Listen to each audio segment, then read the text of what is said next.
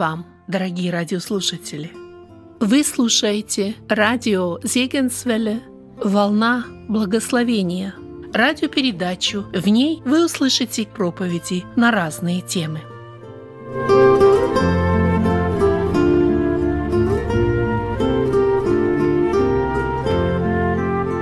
Человек, которому следовало помнить.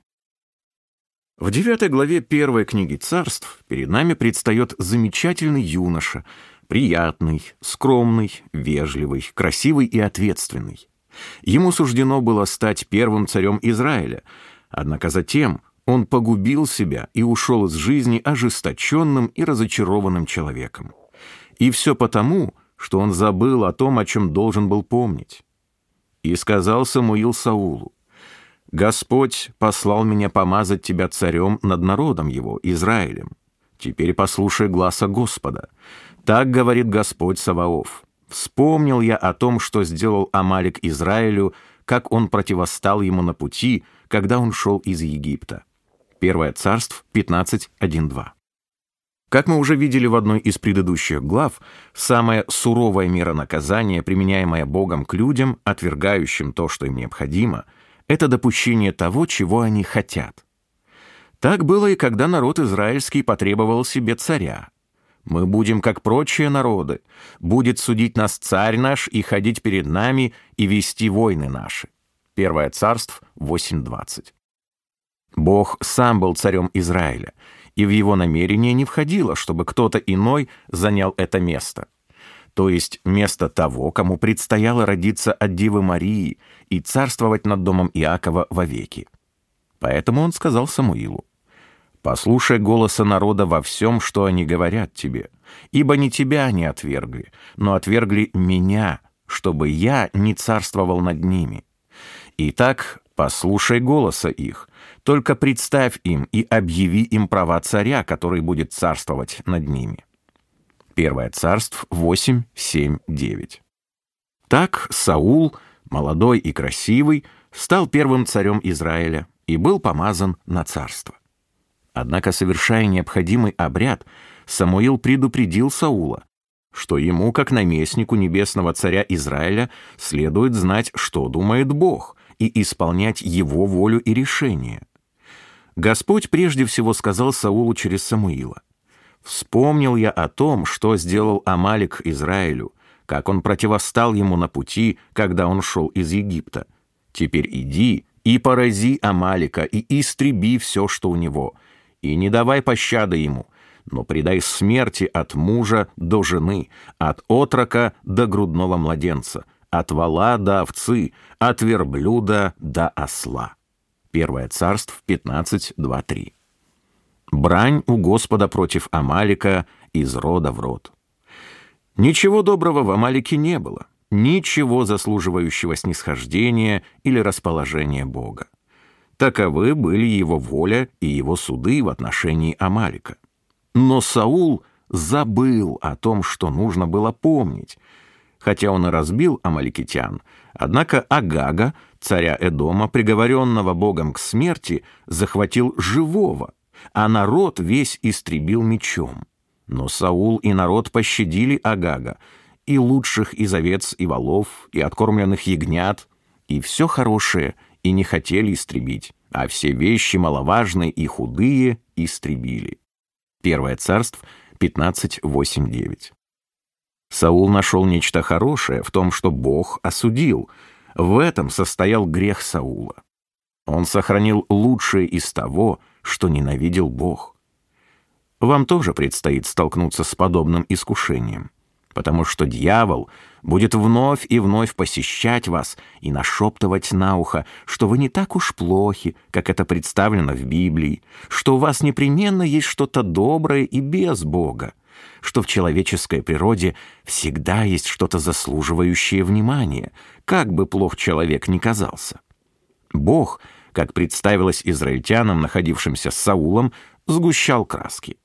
Его решение относительно Амалика было чрезмерно суровым, поэтому, вопреки его слову, желанию и повелению, они попытались отделить хорошее от плохого в том, что Бог отверг целиком. Сожалеть о содеянном и признать греховность своих поступков сравнительно нетрудно. Однако по природе своей мы не любим признаваться перед Богом в своих проступках и в полной духовной нищете. Вновь и вновь мы даем себе неправильную оценку, не учитывая первопричины всякой праведности и любого греха. Позвольте вновь напомнить вам, что нет ничего доброго или дурного в каких-то вещах самих по себе. Что-то из них становится хорошим или плохим только в силу их первопричины. Вот почему так легко обмануться, глядя на внешне праведных и благочестивых людей, умело подражающих христианским добродетелям. Апостол Павел сетовал, говоря об иудействующих христианах. Об этом надлежало бы нам говорить много, но трудно истолковать, потому что вы стали неспособны слушать.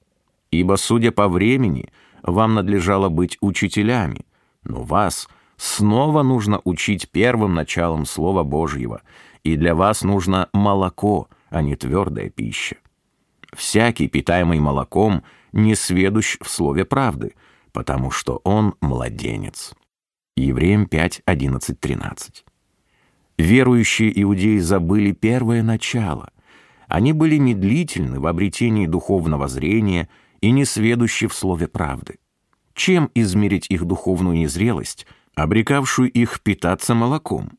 Ведь молоко предназначено младенцам. Твердая же пища свойственна совершенным, у которых чувства навыком приучены к развлечению добра и зла. Евреям 5.14. Конечно, они видели разницу между, несомненно, хорошим и бесспорно плохим. На такое способен и ребенок.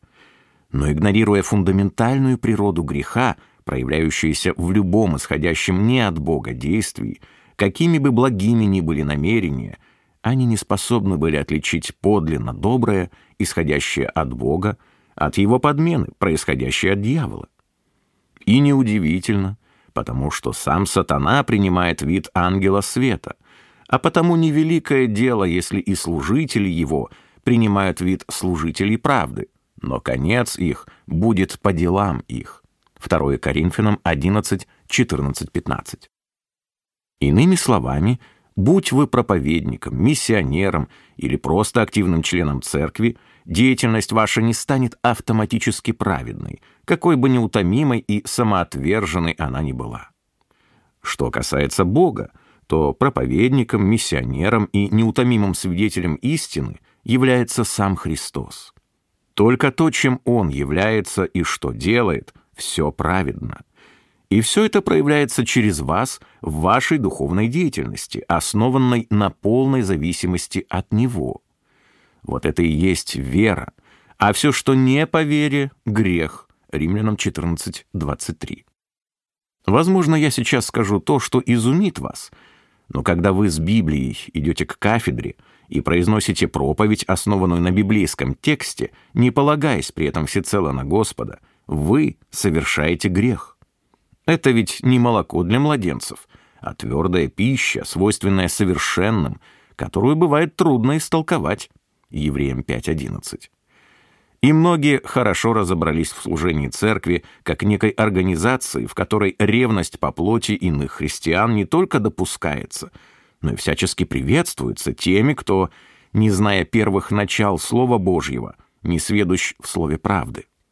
Плоть не любит, когда обнаруживается фальшивая природа ее праведности. Она будет задета, обижена, возмущена и попытается оправдаться. И было слово Господа к Самуилу такое. «Жалею, что поставил я Саула царем, ибо он отвратился от меня, и слова моего не исполнил». И опечалился Самуил, и взывал Господу целую ночь. Когда пришел Самуил к Саулу, то Саул сказал ему, «Благословен ты у Господа, я исполнил слово Господа». И сказал Самуил, «А что это за блеяние овец в ушах моих и мычание волов, которые я слышу?» И сказал Саул, «Привели их от Амалика, так как народ пощадил лучших из овец и волов для жертвоприношения Господу Богу твоему. Прочее же мы истребили». Первое царство 15, 10, 15.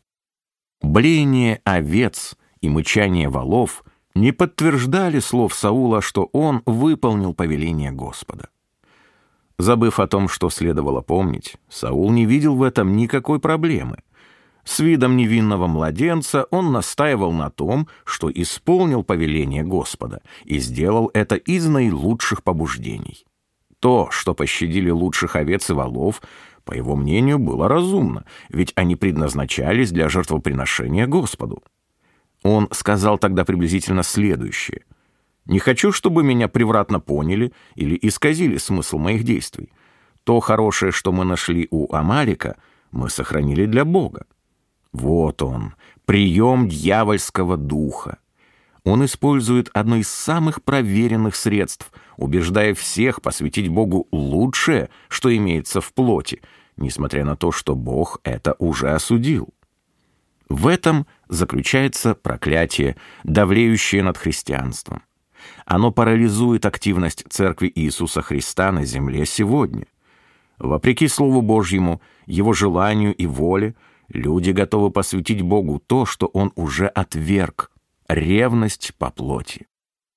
Чего бы вам это ни стоило, какие вы бы ни принесли жертвы, какими бы искренними и усердными вы ни были в своем труде, лучшее, что вы сохраните от Амалика, это жертва, не приправленная солью, которая будет отвергнута Богом, как это произошло с Саулом. И сказал Самуил Саулу, «Подожди, я скажу тебе, что сказал мне Господь ночью. Послушание лучше жертвы, и повиновение лучше тука овнов. Ибо непокорность есть такой же грех, что волшебство, и противление — то же, что идолопоклонство.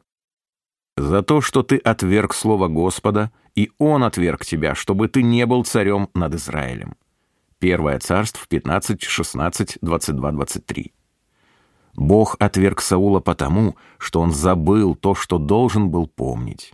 Вместо приятного, скромного, вежливого молодого человека мы видим теперь обозленного, жестокого, отвратительного старика, который, оглянувшись на былую жизнь, только сказал «Безумно поступал я и очень много погрешал». Первое царство 26-21. Саул думал найти хорошее в том, что Бог осудил, и Бог отверг его. После смерти Самуила – Испытывая душевное страдание, Саул попросил помощи у волшебницы, и когда она вызвала ему Самуила, Саул сказал ему, «Тяжело мне очень. Филистимляне воюют против меня, а Бог отступил от меня и более не отвечает мне ни через пророков, ни во сне. Потому я вызвал тебя, чтобы ты научил меня, что мне делать». И сказал Самуил, «Почему же ты спрашиваешь меня, — когда Господь отступил от тебя и сделался врагом твоим. Так как ты не послушал гласа Господнего и не выполнил ярости гнева его на Амалика, то Господь и делает это над тобой ныне. Первое царство 28, 15, 18. Бог предупреждал, помни Амалика. Саул же забыл то, что он должен был помнить. Он отверг решение Бога относительно Амалика — Теперь ему предстояло осознать, что оно было верным. Вы можете проявить милость к Амалику, но не ждите от него взаимности. В этом ключ к книге Исфирь. Поскольку Аман, враг всех иудеев, замысливший их полное истребление, был потомком Агага, царя амаликитян, жизнь которых Саул пощадил. Смотри Исфирь 3.1. Саул пытался покончить с собой, но попытка не удалась. О том, как он умер, сообщается в первой главе второй книги царств. «Приходит человек из стана Саулова, и сказал ему Давид, «Откуда ты пришел? Что произошло?» И тот сказал, «Народ побежал со сражения, и множество из народа пало и умерло. И умерли и Саул, и сын его Ионафан». Второе царство 1, 2, 4. Давид спросил у посланника, откуда у него такие сведения, на что тот ответил, «Я случайно пришел на гору Гелвуйскую, и вот Саул пал на свое копье, колесницы же и всадники настигали его. Тогда он оглянулся назад и, увидев меня, позвал меня, и я сказал, «Вот я». Он сказал мне, «Кто ты?» И я сказал ему, «Я амаликитянин». Вторая царств 1.6.8. Стоит только упасть, как тотчас появится амаликитянин. В час величайшего искушения и отчаяния, усталые и утомленные, вы всегда услышите этот садистский шепот. «Я амаликитянин. Я всегда рядом, когда нужен. Бить лежачего — мое любимое занятие. Все, что от меня требуется, — это убивать. Я амаликитянин». Обращаясь к Давиду, посланник продолжал. Он сказал мне, «Подойди ко мне и убей меня». Я подошел к нему и убил его. И взял я венец, бывший на голове его. Вторая царств 1, 9, 10. Нет ничего проще. Убил и взял венец. Погибая, вы заключаете сделку с Амаликом. В вашей плоти ничего доброго нет. Вы можете пожалеть ее, но она никогда не пожалеет вас, поскольку Бог всецело осудил ее. Не пытайтесь искать в ней что-то хорошее, иначе настанет день, когда она уничтожит вас и снимет венец с вашей головы. Бог говорит, что никакая плоть не будет хвалиться перед Ним. Плоть делает ваше тело игрушкой в руках дьявола, чтобы ему проявиться во всем, что вы скажете или совершите, лишая Христа законного первенства в вашем человеческом естестве. А ведь только его жизнь является единственным источником подлинной праведности. Не предлагайте Богу даже лучшее из того, что Он уже осудил. На одиннадцатый день после исхода израильтян из Египта пришел Амалик, и в течение сорока лет они блуждали по пустыне, огорчая Бога своим выбором духовной нищеты, лишенные всего, ради чего были спасены.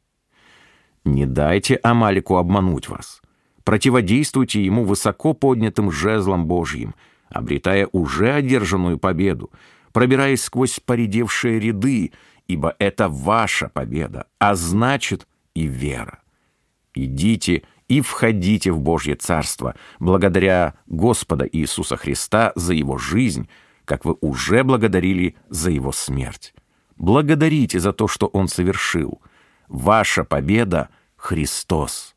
«Се гряду скоро, держи, что имеешь, дабы кто не похитил венца твоего».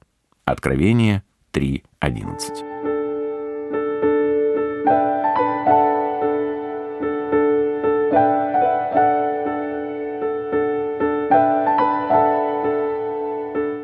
Человек, умерший слишком рано. Книгу «Второзаконие» можно назвать одной из самых грустных в Библии поскольку в ней записана последняя воля и прощальное наставление уставшего и разочарованного человека. В ней записано то, что Моисей должен был сказать израильскому народу в первый день одиннадцатого месяца сорокового года их странствования в пустыне. Вот слова, которые говорил Моисей всем израильтянам за Иорданом в пустыне на равнине против Суфа. Второзаконие 1.1. Представляете?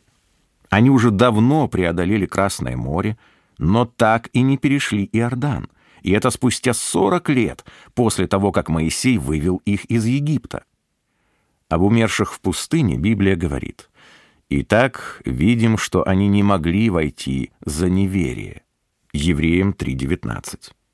Горько осознавать, что Моисей тоже умер в пустыне среди неверующих верующих то есть тех, у кого достаточно было веры, чтобы выйти из Египта, но недостаточно, чтобы войти в землю обетованную. Моисей был духовным гигантом, и не было более у Израиля пророка такого, как Моисей, которого Господь знал лицом к лицу. Второзаконие 34.10.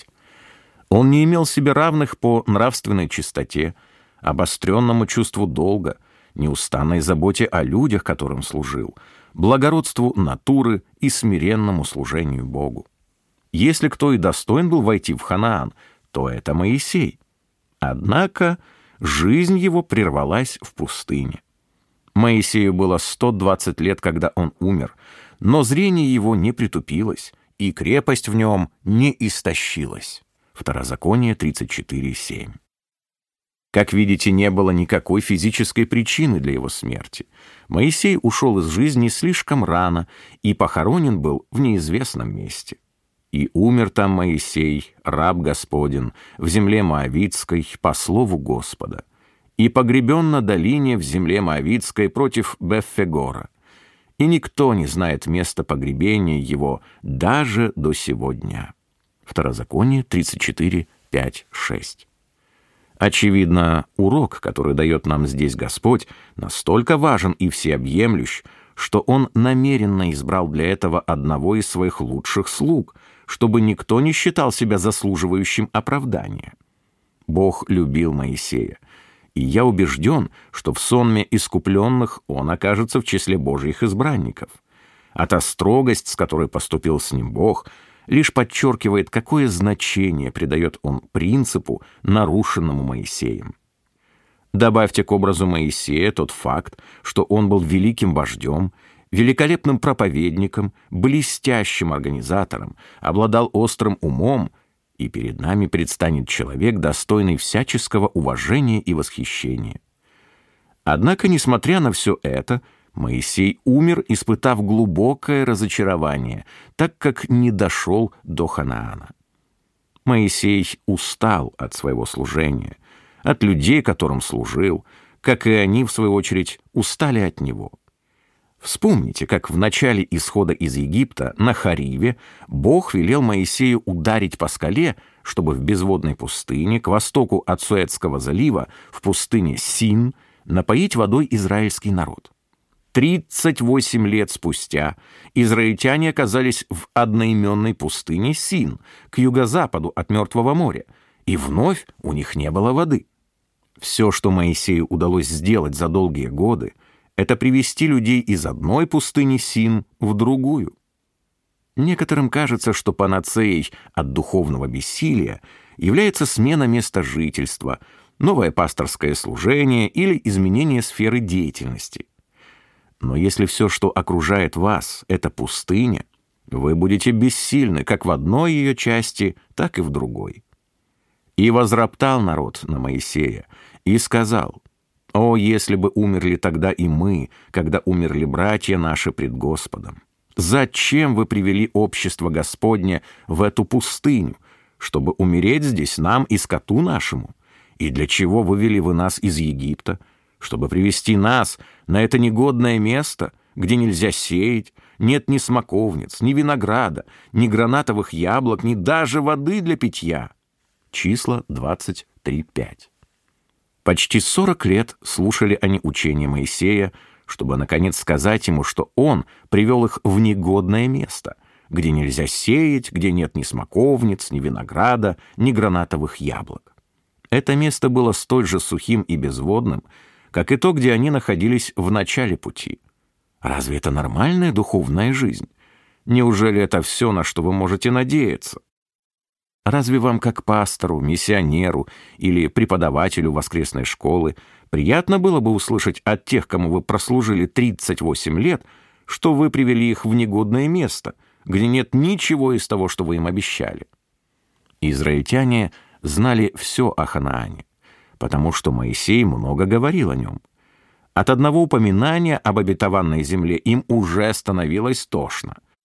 Единственное, чего не сделал Моисей, он не привел их туда. Говорить о Ханаане в пустыне — дело неблагодарное. В таких речах нет ни жизни, ни смысла. И сказал Господь Моисею, говоря, «Возьми посох и собери общество, ты и Аарон, брат твой, и скажите в глазах их скале». Числа 27.8. Вспомним, что следовало сделать Моисею в первый раз в Хариве. Он должен был ударить по скале, символизировавшей распятого Иисуса Христа. А в этот раз? В этот раз он должен был обратиться со словами к скале, символизировавшей Христа, воскресшего из мертвых и вознесшегося к Отцу – который, принеся одну жертву за грехи, навсегда воссел одесную Бога. Евреям 10.12. И его тело никогда не будет вновь ломимо, и его кровь никогда больше не прольется. Скажите скале, и она даст из себя воду, и так ты изведешь им воду из скалы. Числа 28. Повеление Бога было ясным и недвусмысленным. По скале уже не следовало ударять, ибо он одним приношением навсегда сделал совершенными освящаемых. Евреям 10.14. Теперь не было нужды искать живого среди мертвых, ибо он воскрес и прославлен. Бог велел «скажи скале». Однако Моисей обратился ко всему обществу. «Послушайте, непокорные, Неужели и вы с такими словами обратитесь к своей общине после сорокалетнего служения? Послушайте, непокорные, разве нам из этой скалы извести для вас воду? Числа 20.10.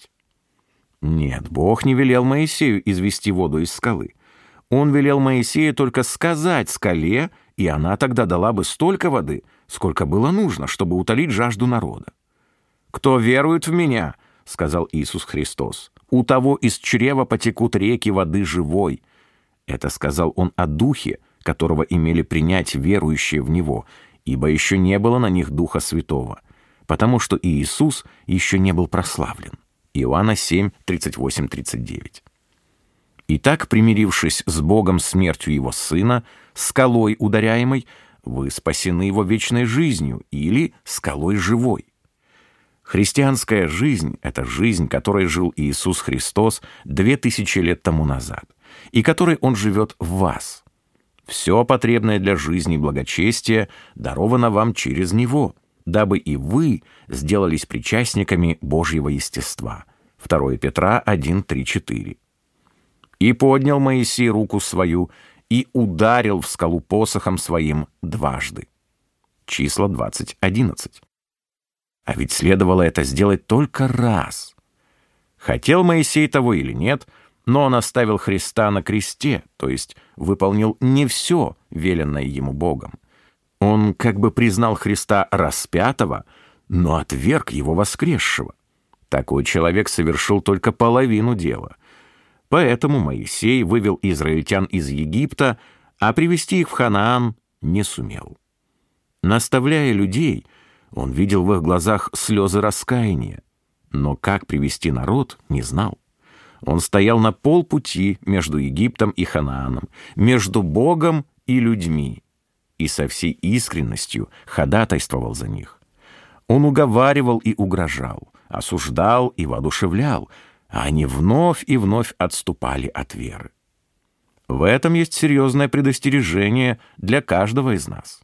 Ибо если мы будем поступать как Моисей, то сделаем только половину дела. Если у нас будут свои духовные младенцы, нам вместе с Моисеем выпадет нелегкий жребий наполнять для них бутылочки молоком и раздавать в пустыне. Возможно, нам удастся вывести их из Египта, но привести в Ханаан никогда. И сказал Господь Моисею и Аарону, «За то, что вы не поверили мне, чтобы явить святость мою пред очами сынов Израилевых, не введете вы народ этот в землю, которую я даю ему». Числа 20.12. «За то, что вы не поверили мне». Это неверующие верующие. Таким был грех Моисея, человека, умершего слишком рано и погребенного в неведомом месте. Возможно, кого-то смущает суровое решение, которое принял Бог относительно этого великого служителя. Но ведь он нарушил основной принцип христианской жизни, гласящий, что Христос живет в верующем, надежда славы. Моисей же ограничился лишь распятым Иисусом. Он довольствовался призывом «Придите ко Христу, и простятся вам согрешения ваши». Другими словами, пустыня сейчас — а небо потом. Моисей оставил Христа на кресте. Он ничего не знал о спасительной жизни Иисуса. Мы видим свою задачу в том, чтобы представить Иисуса Христа не только как умершего ради спасения грешников, но как нашего современника, живую скалу, источник, из которого течет чистая река воды жизни, светлая, как кристалл. Откровение 22.1. Я глубоко признателен тем людям, которые привели меня к Господу Иисусу Христу, моему Спасителю. Однако была одна деталь, которую мне тогда не объяснили, потому что, вероятно, сами не знали. Христос, умерший за меня, воскрес, чтобы жить во мне. Поэтому, зная Христа лишь как путь, мне потребовалось семь лет, чтобы познать его как жизнь. Когда мне было 19 лет, я учился в Лондонском университете и намеревался стать миссионером в Африке. Я понимал тогда, что моя христианская жизнь была бесплодной. Мне не удалось привести к Иисусу Христу ни одного грешника. Я активно свидетельствовал о Боге с подлинным энтузиазмом, но при этом чувствовал, что если когда-либо уеду в Африку, то буду бесполезен и там. Порой я впадал в отчаяние, но огромное желание служить Христу привело меня к потрясающему открытию. Я однажды осознал, что в течение семи лет следования за Господом я не понимал смысла своего спасения. Христос умер не только для того, чтобы уберечь меня от ада и взять на небеса, но и чтобы я стал послушен Ему, и чтобы отныне Он являл себя через меня. Все предшествующие годы я видел только тень от скалы в Хариве. И вот, наконец, в ярком свете дня я заговорил с живой скалой, и моя христианская жизнь изменилась. Потекли реки живой воды. Бог не дал мне ничего нового. Я просто открыл то, что у меня уже было. Христос во мне, во всей своей полноте, надежда славы. Оказывается, так просто привыкнуть к жизни в пустыне — особенно когда находишься в окружении пустынных христиан. Чуть ли не с тревогой мы читаем, что Моисей, некогда приказавший Иисусу Навину вступить в битву с Амаликом, послал из Кадеса послов к царю Эдомскому сказать «Так говорит брат твой Израиль» числа 20.14. Похоже, что через 38 лет Моисей примирился с Амаликом. И это неудивительно, ибо только живой, воскресший Господь может заменить ветхую природу Адама. Но если вы его знаете лишь как скалу в Хариве и как распятого Спасителя, неважно, насколько благодарны вы ему, как велико ваше желание следовать за ним, вы будете как несмысленные галаты, которые, начавши духом, оканчивают плотью. Смотри Галатам 3.3. Вам придется примириться с Амаликом, называя его своим братом, потому что, увы, вам неким будет его заменить. Хотя отношение Моисея к Амалику изменилось, отношение Амалика к Моисею осталось прежним. Эдом сказал ему, «Не проходи через меня, иначе я с мечом выступлю против тебя». Числа 20.18. Иными словами, Амалик сказал, «38 лет назад я устоял перед тобой, не думай, что я изменился. Я в силах противостать тебе и сейчас. Ты не пройдешь». Такова была его задача — не пускать израильтян в Ханаан. И так не согласился Эдом, Исав, Амалик, позволить Израилю пройти через его пределы. И Израиль пошел в сторону от него. Числа 20-21. А как же высоко поднятый жезл и данная Богом победа? Ответ прост. Бог повелел идти на север, а они повернули на юг. Бог приказал идти вперед, а они повернули назад. И много времени ходили вокруг горы Сеир. И сказал мне Господь, говоря, «Полно вам ходить вокруг этой горы, обратитесь к северу, и народу дай повеление, и скажи, вы будете проходить пределы братьев ваших, сынов Исавовых, живущих на Сеире, и они убоятся вас, но остерегайтесь начинать с ними войну, ибо я не дам вам земли их ни на стопу ноги, потому что гору Сеир я дал во владение Исаву». Второзаконие 2, 1, 5. Никаких владений у Израиля в Эдоме не имелось, так что им незачем было воевать с потомками Исава следовало просто идти на север, к земле обетованной, и враги бы их не тронули, потому что боялись. Но, увы, израильтяне сами устрашились врагов. Поэтому отправились сыны Израилева из Кадыса, и пришло все общество к горе Ор. Числа 2022. От горы Ор отправились они путем Черного моря, чтобы миновать землю Эдома, и стал малодушествовать народ на пути числа 21.4. Добравшись до суши, они перешли долину Зарет в направлении Моава и Амарея, но оказались не по ту сторону Иордана, который отделял их от земли обетованной.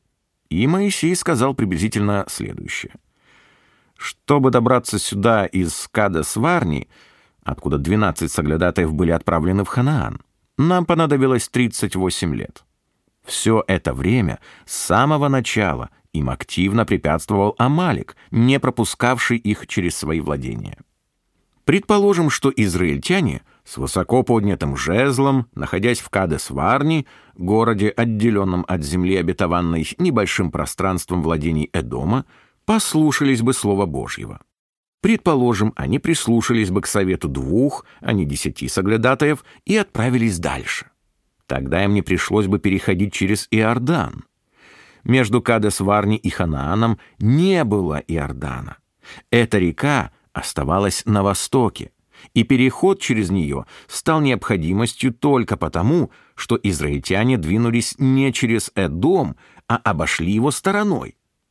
За 40 лет компромиссов, неверия и непослушания они забыли о том, чему учил их Бог, который провел их верою через долину смерти, Красное море, чтобы привести к новой жизни. Очевидно, этот урок требовалось повторить и при переходе через Иордан. Не так ли бывает и в христианской жизни?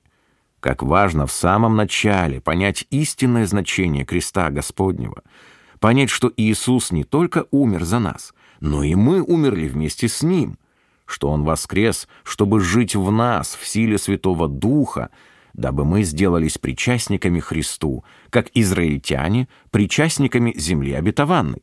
Смотри Евреям 3.14. Тогда мы быстро выйдем из Египта и также быстро войдем в землю обетованную, где тотчас приступим к ее освоению, и нам не придется заново познавать подлинное значение креста. К сожалению, вследствие природного упрямства человеческого сердца, вследствие глубоких корней плоти в человеческом естестве уходят месяцы и годы, а порою и вся жизнь, чтобы христианин подошел к Иордану и там познал то, что он должен был познать еще у Красного моря. Иногда люди говорят о повторном благословении. Я понимаю, что они имеют в виду, поэтому не вступаю в дискуссию. Но ведь это не второе благословение. Это новое открытие первого.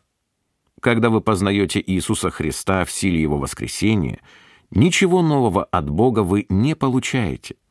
Вы просто обнаруживаете в себе то, что получили от Него в день спасения, и радуетесь. Беда многих людей заключается в том, что, прожив 10, 20, 50 и более лет, имея все, что дал им Господь в Иисусе Христе, они обрекают себя на духовную нищету и уходят все дальше в пустыню, а не в сторону Ханаана. Вот почему, к сожалению, так необходим Иордан. Там, уже при Иисусе Навине, Богу вновь пришлось учить израильтян тому, что они забыли при Моисее. По смерти Моисея, раба Господнего, Господь сказал Иисусу, сыну Навина, служителю Моисея, «Моисей, раб мой, умер. Итак, встань, перейди через Иордан этот, ты и весь народ этот, в землю, которую я даю им, сынам Израилевым». Навина 1.1.2. Слово «итак» подразумевает здесь некий итог. Оно свидетельствует о каком-то выводе. Поэтому Бог и сказал, «Моисей, раб мой, умер». Итак, иными словами, поскольку Моисей, раб мой, умер, ты иди. Неужели последним препятствием к обещанному наследию являлся сам Моисей? Неужели он, воздвигший церковь в пустыне, был тем, кто ее и похоронил. Неужели при Моисее уже нельзя было ничего изменить в духовной жизни народа? Похоже, что это действительно было так. Вы вправе сказать, что я слишком строг в оценке Моисея, несправедлив к нему. В защиту Моисея можно было бы заметить, что израильтяне сами не хотели войти в Ханаан. Однако, хотелось ли им выходить даже из самого Египта? Фараон приблизился, и сыны Израилевы оглянулись. И вот египтяне идут за ними. И весьма устрашились, и возопили сыны Израилева к Господу, и сказали Моисею, «Разве нет гробов в Египте, что ты привел нас умирать в пустыню? Не это ли самое говорили мы тебе в Египте, сказав, «Оставь нас, пусть мы будем работать на египтян»? Ибо лучше быть нам в рабстве у египтян, нежели умереть в пустыне». Исход 14, 10, 12. Сомнений нет. Они не хотели выходить из Египта. Но, несмотря на все возражения, Моисей вывел израильтян оттуда. Будь на то их воля, сами бы они не тронулись с места. «Оставь нас, пусть мы будем работать на египтян». Моисей нашел какие-то слова, чтобы убедить свой народ выйти из Египта, но не знал, к сожалению, как вдохновить их войти в землю обетованную. Почему человек, способный вывести своих соплеменников, даже вопреки их воле, оказался не в состоянии привести их туда, куда вел? С подобной проблемой сталкиваются многие христиане. Когда в труде благовестия они добиваются некоторого успеха, но на поверку большинство обращенных ими людей оказываются духовно неукрепленными. Решению этой проблемы и посвящена наша книга. Простите меня, если я показался вам излишне строг в оценке Моисея. Поверьте, я питаю величайшее уважение к этому великому Господнему служителю. В силу высочайшего авторитета, которым пользовался Моисей у Бога, он был назван в числе тех, кто беседовал с Иисусом Христом на горе Преображения. Тогда Моисей, наконец, был допущен в страну обетованную. Я верю, что Бог преднамеренно избрал этого достойного мужа, чтобы через него преподать нам очень важный урок, который заключается в том, что любой из нас может не получить оправдания. Бог недвусмысленно дает нам понять, что никаким уровнем человеческого совершенства не заменить его возлюбленного сына. Моисей сделал все, что мог. Но в этом, увы, и заключалась его ошибка. Ведь Бог хотел сам сделать все и дать людям то, что может дать только живая скала. Скалу, которую Бог ударил однажды, да не ударяет больше ни один из живущих на земле — Иначе и он уйдет из жизни слишком рано. Если Бог повелевает говорить, говори. Все остальное он сделает сам. Вот дело Божие, чтобы вы веровали в того, кого он послал. Иоанна 6, 29. «Придите, воспоем Господу, воскликнем Богу твердыне спасения нашего, предстанем лицу Его со словословием, в песнях воскликнем Ему, ибо Господь есть Бог великий и Царь великий над всеми богами». Псалмы 94, 1, 3. Вы слушали продолжение тем по книге Иоанна Томаса «Спасительная жизнь Иисуса».